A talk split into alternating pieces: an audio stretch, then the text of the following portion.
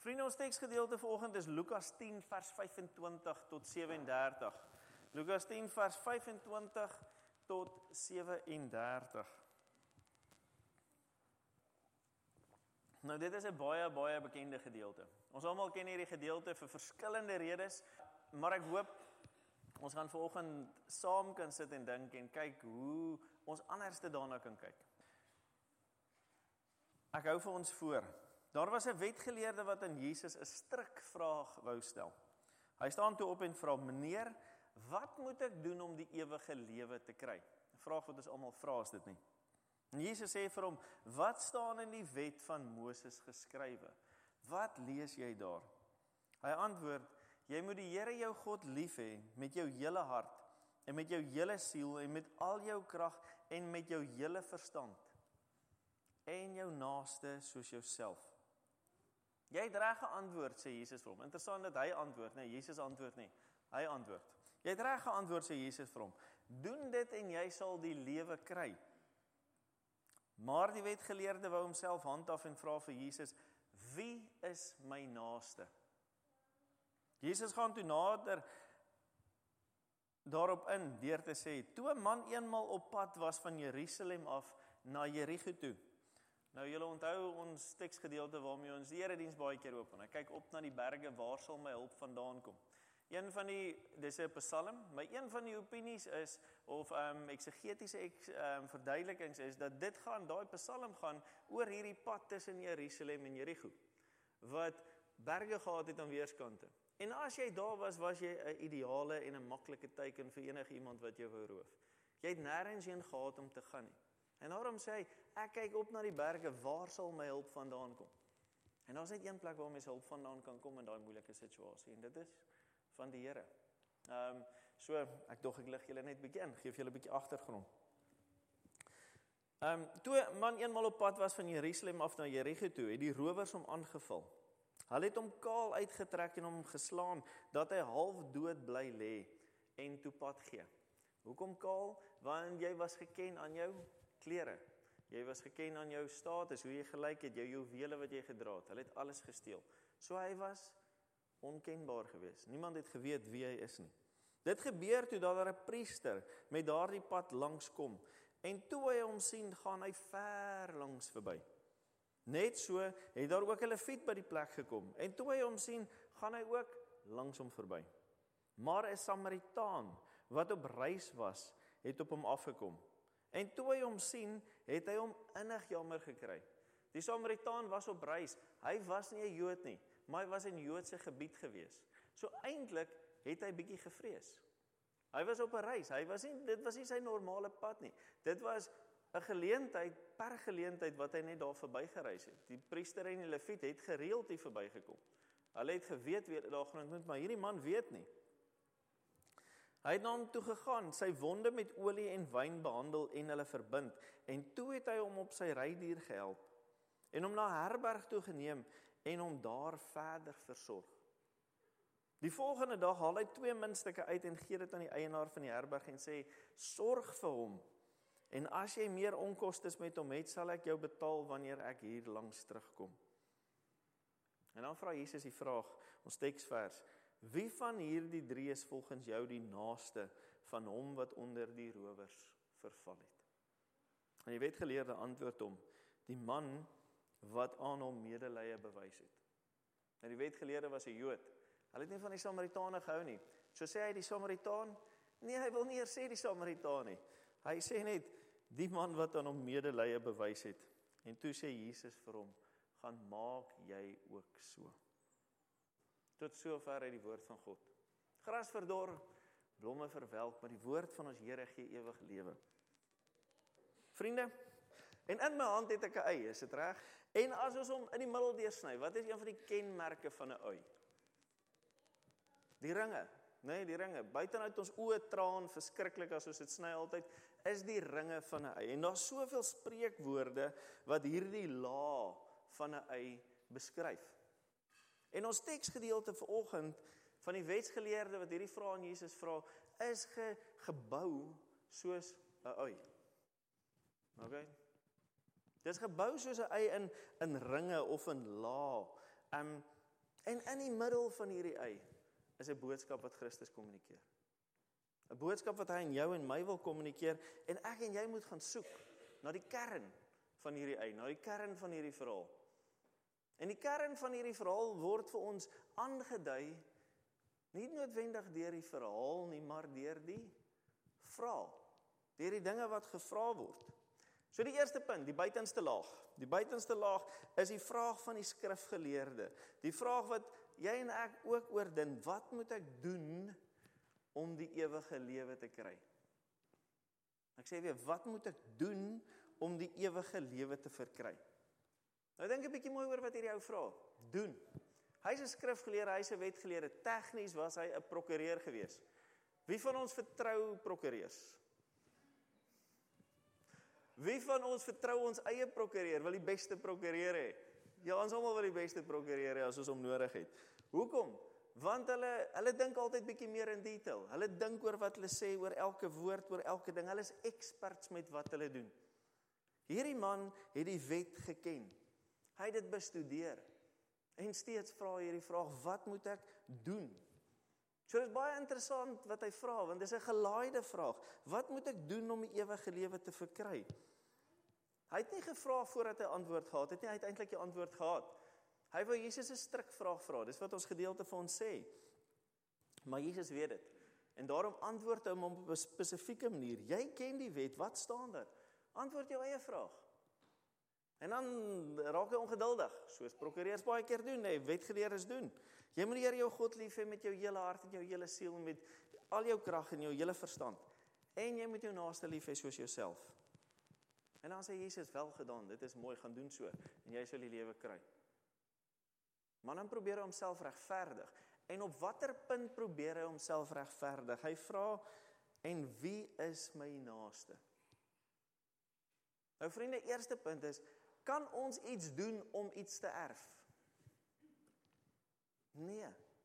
Erfenis is iets wat aan ons gegee word. Dis nie 'n status nie, dis nie iets waarvoor ek kan werk nie. Ek kan hoop daarop. Maar is nie iets wat na my toe toe kom as gevolg van my dade nie. So as hy hierdie vraag vra, dan is dit 'n gelaaide vraag. Mense toe en vandag weet as ek die ewige lewe wil erf, dan kan ek niks doen nie. Hy's 'n wetgeleerde, onthou, hy weet wat hy vra. En as hy dan vra, "Oké, okay, ek moet hierdie goeders doen, ek moet die Here jou God lief hê met my hele hart, my hele siel en al my kragte." Het hy 'n probleem met die eerste deel? Nee, hy het nie. Want dis nie waarop hy terugkom nie. Die punt waarop hy terugkom is jy moet jou naaste lief hê soos jouself. Wie is my naaste? Hoekom vra hy dit? Hoekom het hy nie 'n probleem met die eerste deel van daardie daardie stelling nie? Want binne die Joodse tradisie, binne die wette van die Ou Testament, was daar 'n 'n mate van comfort geweest. 'n Zone geweest waar hulle gemaklik gevoel het. Gesê het, as ek hierdie goeders doen, dan is ek oukei. Ons ons kan daarmee assosieer. As ek 'n sekere salaris kry, 'n sekere huis bly, sekere plek in die lewe is, as ek sekere dinge doen, dan is ek oukei vir my aftreedag. En alles wat ek in die verlede gedoen het, lei na my toekoms toe. En hierdie Joodse man was presies dieselfde gewees. Die verlede is vir hom baie belangrik gewees. Hy is 'n Jood. Hy's 'n wetgeleerde. Hy ken alles. Hy weet op watter gronde en regte kan hy staan. Hy wil bevestiging hê dat dit vir hom redding sal bring. Dis tegnies kan ons sê hy leef in die verlede om te kyk na sy toekoms. Want hy volg die regulasies en die reëls van die verlede, maar in die proses vergeet hy die Here, dit waarmee hy nou besig is. En as ons na sy stelling kyk, jy moet die Here jou God lief hê met jou hele hart, met jou hele siel, met al jou krag, met jou hele verstand en jou naaste lief hê soos jouself. Dan weet ek en jy kan ons dit doen Al kan ek dit doen om die ewige lewe te ver, ver, verkry, kan ek dit 24 uur 'n dag, 7 dae 'n week vir die res van my lewe doen? Of gaan ek foute maak? Ek en jy dit is teoreties moontlik, maar prakties is dit onmoontlik. As ons gaan kyk na die opvolgvraag, wie is my naaste, dan lei dit na 'n dieper vraag, 'n dieper antwoord, 'n dieper verstaan van wat God van jou en my vra. So Jesus se antwoord op wie is my naaste is ons volgende laag in ons eie. Jesus gee nie 'n uiteensetting van die liefdesgebod nie. Hy vat nie hierdie liefdesgebod en hy verduidelik dit stukkie vir stukkie nie. Nee, wat doen hy? Hy leer soos wat hy in die hele Nuwe Testament doen. Hy leer in verhale. Hy vertel. Nou as ons mooi daaroor dink, ek het 'n um, stuk gelees wat hulle sê die wetgeleerdes se vraag was eintlik baie soos wat kinders op skool is, soos wat ons almal eintlik maar was. Wat moet ek doen om 'n A+ te kry? Of wat moet ek doen om die baas van die besigheid te word? Ons mans weet by die huis het ons nie daai vraag nie want ons weet ons gaan nooit die baas wees nie. Maar wat moet ek doen? Maar eintlik wat onderwysers en wat enigiemand wil wil hoor is wat kan ek doen om te leer? Wat kan ek doen om te groei? Wat kan ek doen om te ontwikkel? Eerder is net wat kan ek doen om so vinnig as moontlik daar te kom?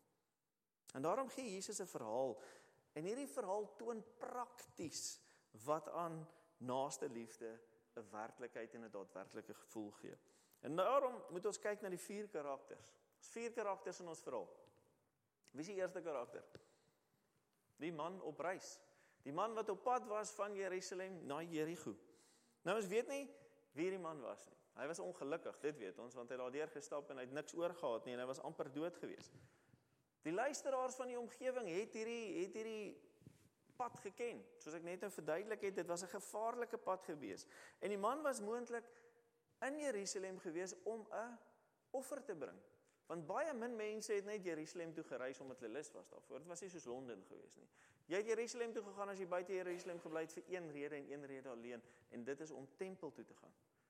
Om te gaan aanbid. So hy was heel moontlik in die tempel gewees om te gaan aanbid, om 'n offer te bring vir die Here. En hy's op pad terug Jerigo toe. Toe dit met hom gebeur het. So as die priester en leviet by die tempel was, moes hulle hom heel moontlik herken het. Hulle moes hom dalk gesien het want daar is net een of twee plekke wat jy kon aanbid en 'n offer bring. Maar die belangrike deel is hy verteenwoordig enige mens. Enige iemand. Hy's gestrip van alles wat hy gehad het en wat hy is en hy kan jou en my ook ver oggend verteenwoordig.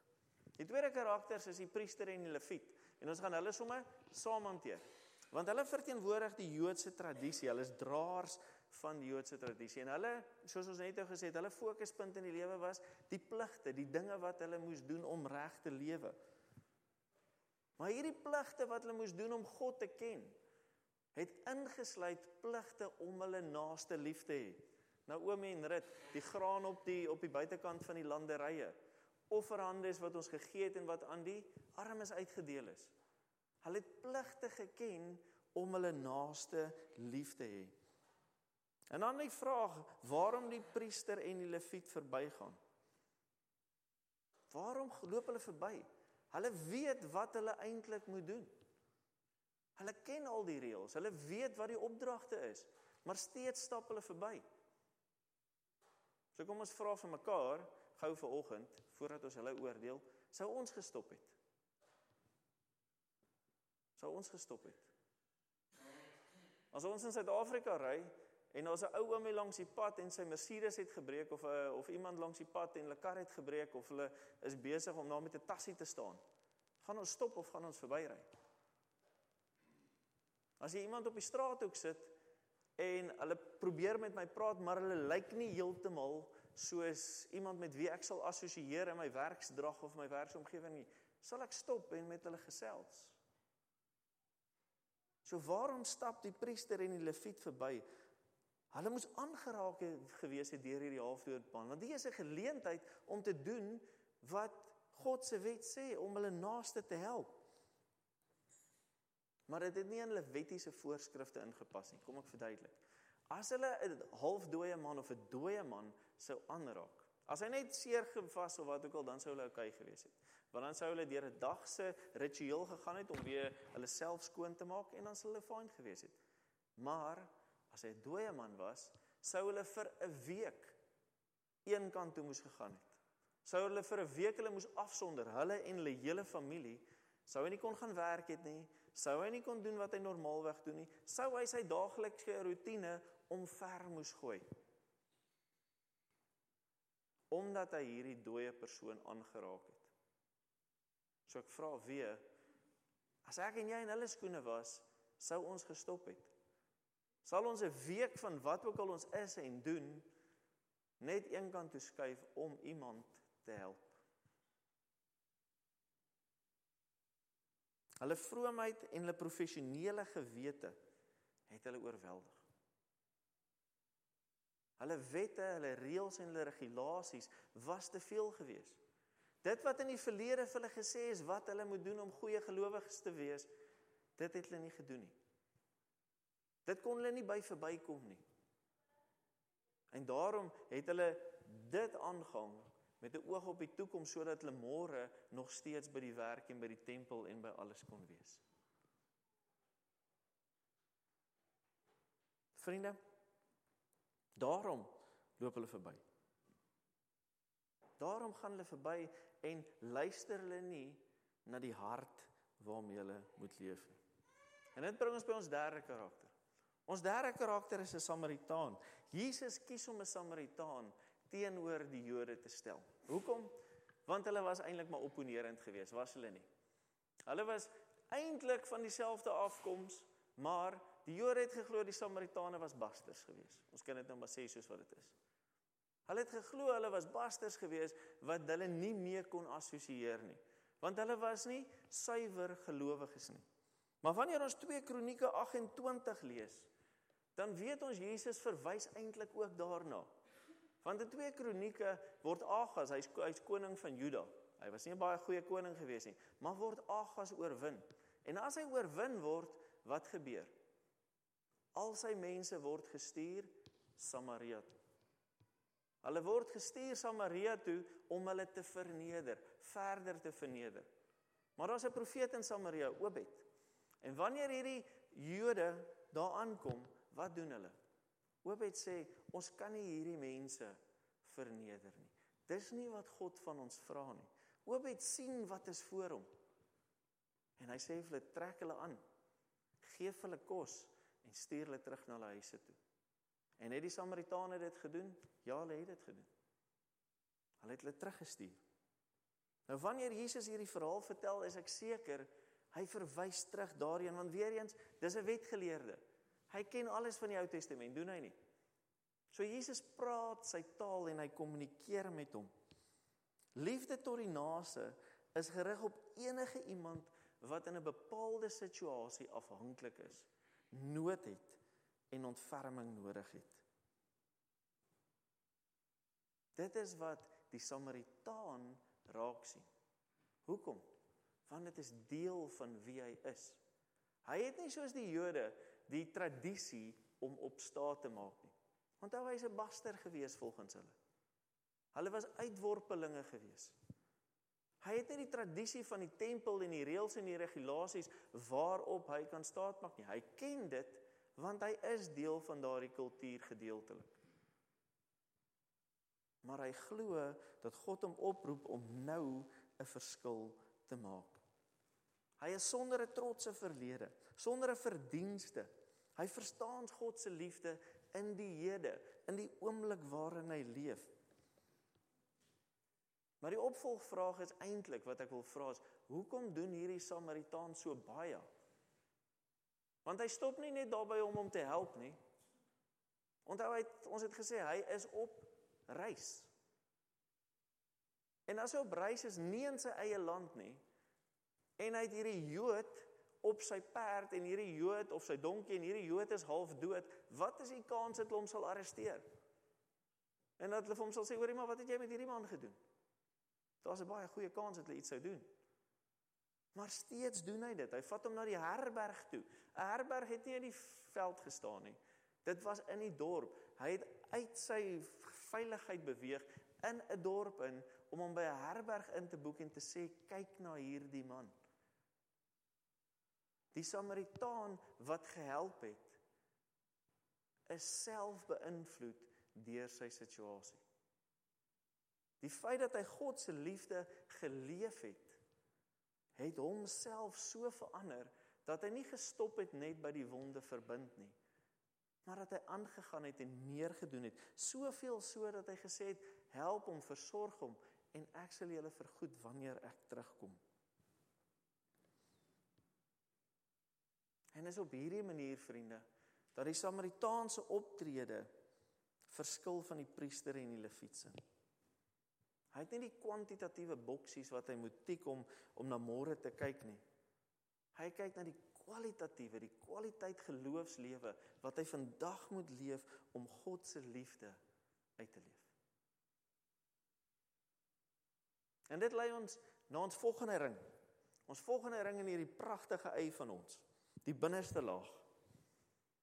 En dis die vraag ons teksgedeelte vanoggend wat Jesus vra: Wie van hierdie drie is volgens jou die naaste van hom wat onder die rowers verval het?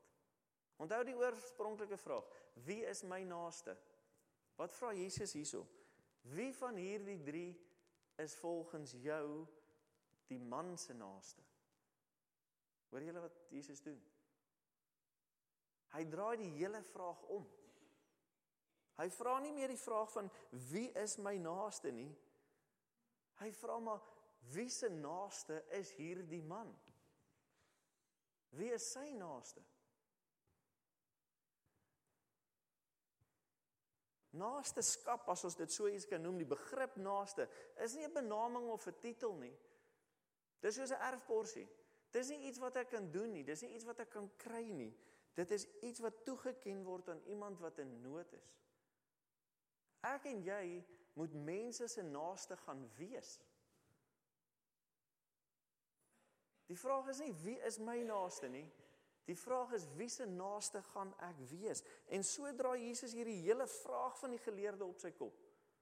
Hy vra vir maar vir wie gaan jy lewe? Vir wie gaan jy getuig van God se liefde? Dit gaan om beroeping om mense se naaste te gaan wees om 'n verskil in mense se lewens te gaan word, want alleen so vriende kan die liefde van God uitgelewe word. Kan mense God leer ken as ek en jy daardie roeping aanvaar. Nou as ek en jy verstaan dat Christus daardie vraag vra van wie is ons naaste, dan besef ons wat die kern van hierdie ei is. En daar's drie aspekte in hierdie kern van van die ei vanoggend. Jesus het nie die die wetgeleerde weggewys nie, het hy. Hy het hom afgesê, het hom tereggewys met hom geraas. Nee, hy het ook nie dit gedoen nie.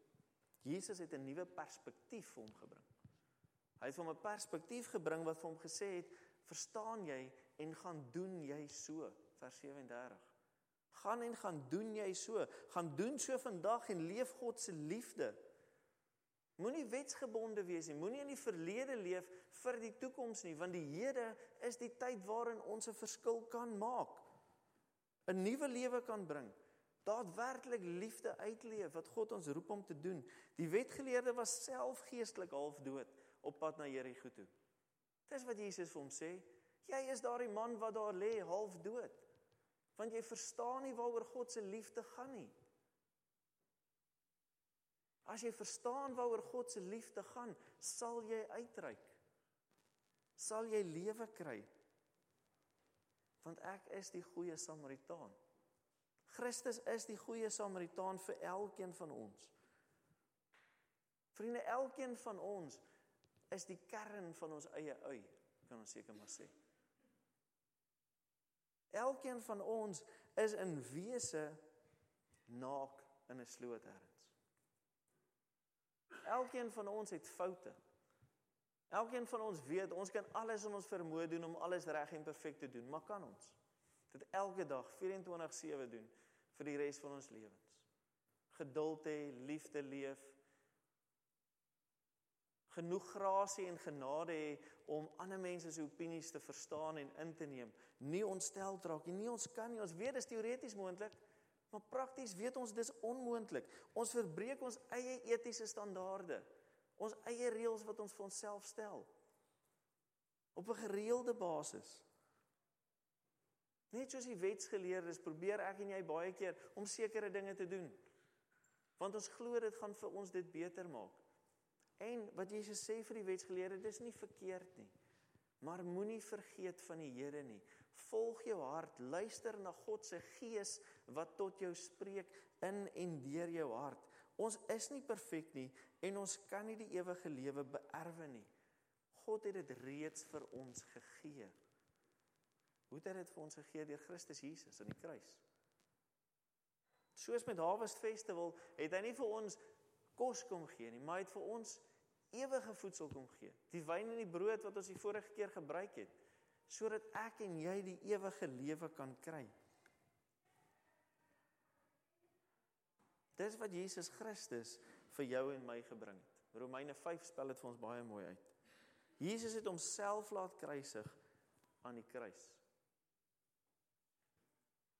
As hy gedink het oor môre, dan het hy gedink oor hoeveel verhale hy nog kon vertel. Hoeveel mense hy nog kon leer, hoeveel wonders hy nog kon doen het. Die duiwel het hom ehm um, versoek en vir hom gesê: "Doen hierdie dinge dan sal mense weet jy is die seun van God." En hy het gesê: "Nee." Want hy het God se plan nou verstaan. Hy het verstaan wat God nou van hom vra. Sy omgee en sy sorg was en is oorweldigend. Sy genade is die wese waarvan ek en jy se geloof bestaan. En dis wat God van jou en my vra om nou te leef. Dis jou en my oproep vanoggend. Is hy vra vir jou en my, wie is ons naaste en wie se naaste gaan ons wees? Kyk bietjie na die mense langs jou in die banke. Kyk voor jou, kyk agter jou. Ag gee hulle oomblik, kyk gou. Kyk bietjie wie is die mense. Ja, kyk bietjie rondom. Mense aan die agterkant, julle is bevoordeel, maar julle moet almal vorentoe kyk, hoor. Julle moet vir almal kyk hier voor. Hier is 'n klein groepie mense. Weet jy hoe jy 'n naaste vir die een langs jou of agter jou of voor jou kan wees? Nee, ons doen nie. Christus roep ons op om te gaan soek en te vra en te kyk met oë van geloof dat ons nou 'n naaste vir mekaar kan wees. Vriende, die verhaal en die perspektief behoort eintlik vir jou en my tot trane te bring. Ons weet as ons 'n ei sny, jy sien die ui, nê? As ons 'n ei sny, dan traan ons oë altyd. Maak nie saak wat ons probeer nie. Ek het al oop mond probeer asemhaal en al daai dinge wat hulle vir jou leer water onder die oë gesmeer, maar dit werk nie. Ons oë traan altyd. Jesus wil ons leer dat ons moet omgee. Ons moet omgee soveel soos hy vir ons omgegee het. Ons moet omgee nie net vir ons gemeenskap hier nie. Nie net vir die buurman of die buurvrou of die omgewing waar ek leef nie. Nie net vir die skool nie, nie net vir die werk nie. Ek moet omgee in elke gemeenskap waar ek is. Waar ek heen reis, ons ons roeping is 'n geestelike tuiste vir wêreldreisigers. Dit maak nie saak waar ons is, waar ons vandaan kom of waarheen ons op pad is nie. God roep jou en my om 'n wêreldreisiger te gaan wees en vir mense geestelik tuis te bring. Nee, ek kom tuis en ek gaan sit lekker op die bank en sê, "Jesus, hierdie is nou lekker nie." Ek moet mense tuis bring en ek moet mense by God uitbring. Dis waartoe hy jou en my roep. So die volgende keer as jy en ek 'n ui sny, mag ons dink oor hoe Christus jou en my liefhet. Hoeveel hy vir jou en my omgee en hoe hy jou en my oproep om daardie selfde liefde te gaan uitleef. Amen. Kom ons bid saam. Here ons almagtige God, ons dankie vir oggend Here dat ons kan weet ons kan in U glo en op U vertrou. U is die God van die oes. U is die tuinier U is die een wat in die middel van ons lewens ons voed, ons toerus en vir ons die krag gee om van dag tot dag te leef. Here, help dat ons lewens vrugte sal dra, dat ons in diens van U sal wees, maar bovenal Here dat ons ons naaste sal dien met die liefde waarmee U ons geleer het en gedien het. Voed ons Here. Snoei ons. Buig ons soos nodig oes ons sodat ons lewens aan u glorie en oorwinning sal bring. Here ons bid ver oggend vir elkeen wat nie hier kan wees nie. En ons dankie Here vir elkeen wat langs mekaar sit ver oggend. Dankie dat ons u liggaam kan wees en dankie dat ons opgeroep kan wees om mekaar beter te leer ken, om mekaar by te staan en om mekaar krag te gee. Dankie vir die voorreg van kinders, van families, van broers en susters en ouers. Here, ons weet dit is nie altyd maklik nie. Maar o Heilige Gees, ons wil vra, sterk ons en gee ons die krag en die leiding om u naam groot te maak in ons kleinste en mees intieme verhoudinge maar ook in die groter wêreld sodat mense u sal leer ken. Ons bid ver oggend vir al Here vir ons owerheid hier in Engeland, in Suid-Afrika, vir beide. En ons wil vra Here, wil u hulle lei? O Heilige Gees, wil u deur hulle werk? Al hang hulle u nie aan partykeer nie. Al erken hulle u nie dat u deur hulle sal werk en dat u die uitkoms sal gee wat u weet die beste is. Dankie dat ons op U kan vertrou en kan weet U is die lewende God. En wanneer ons opkyk na die berge, weet ons waar ons hulp vandaan kom. In Jesus ons redder en verlosser se naam bid ons dit alleen. Amen.